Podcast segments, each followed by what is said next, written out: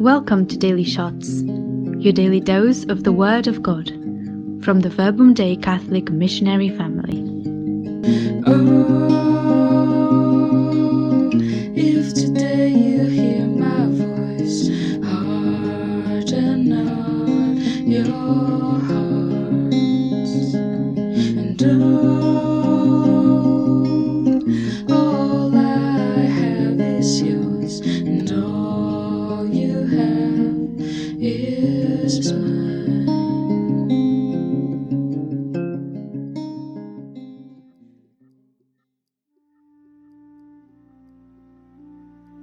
Hello everyone, this is Antonio, and today I will be sharing with you some guidelines for prayer based on the Gospel of today.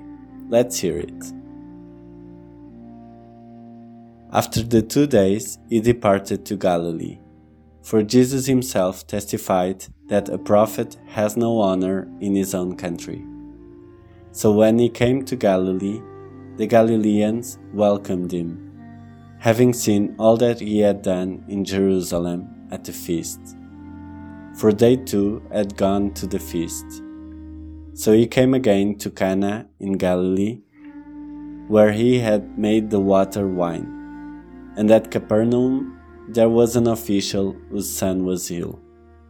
When he heard that Jesus had come from Judea to Galilee, he went and begged him to come down and heal his son for he was at the point of death. Jesus therefore said to him, Unless you see signs and wonders, you will not believe. The official said to him, Sir, come down before my child dies. Jesus said to him, Go, your son will live. The man believed the word that Jesus spoke to him and went his way. As he was going down, his servants met him and told him that his son was living.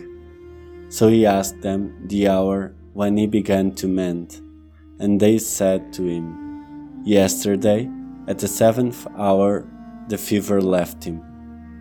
The father knew that was the hour when Jesus said to him, Your son will live. And he himself believed, and all his household. This was now the second sign that Jesus did when he had come from Judea to Galilee. When I hear this gospel, Jesus, I feel impressed by the power of your words and also by the power of this man's faith. It reminds me of the importance of asking in prayer, for it was you who said that if we ask, it will be granted to us. Sometimes my skepticism takes advantage, and I am no longer able to ask for you miracles. Life can seem so ordinary and so unprovided of surprises that I almost forget the power of transformation that faith can have.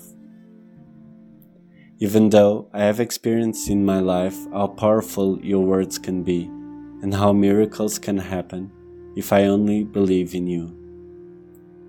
Many times, when I was in need, it was your word that kept me going. I remember when I was discerning my vocation, I understood that you were calling me to be a missionary. But it was crazy. I didn't know where it would take me. I didn't even know how to speak Spanish. But there were your words Do not be afraid, for I will be with you.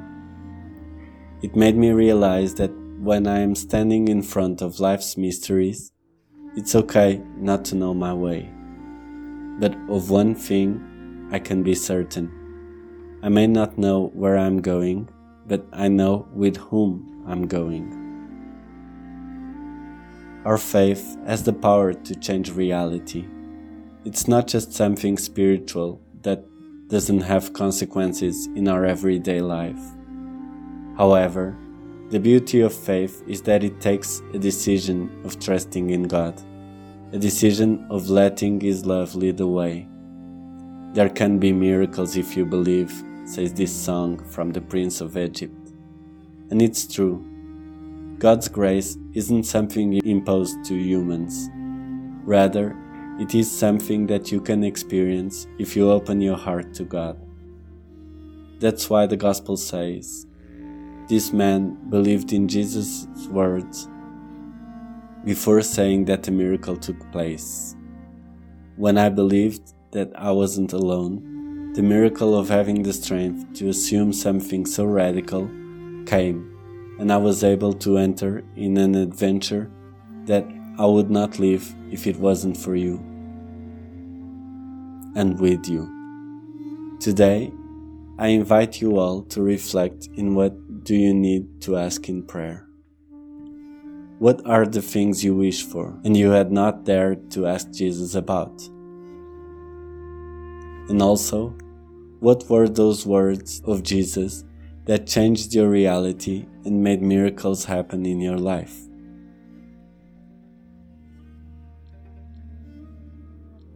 Glory be to the Father, and to the Son, and to the Holy Spirit, as it was in the beginning, is now, and ever shall be, world without end.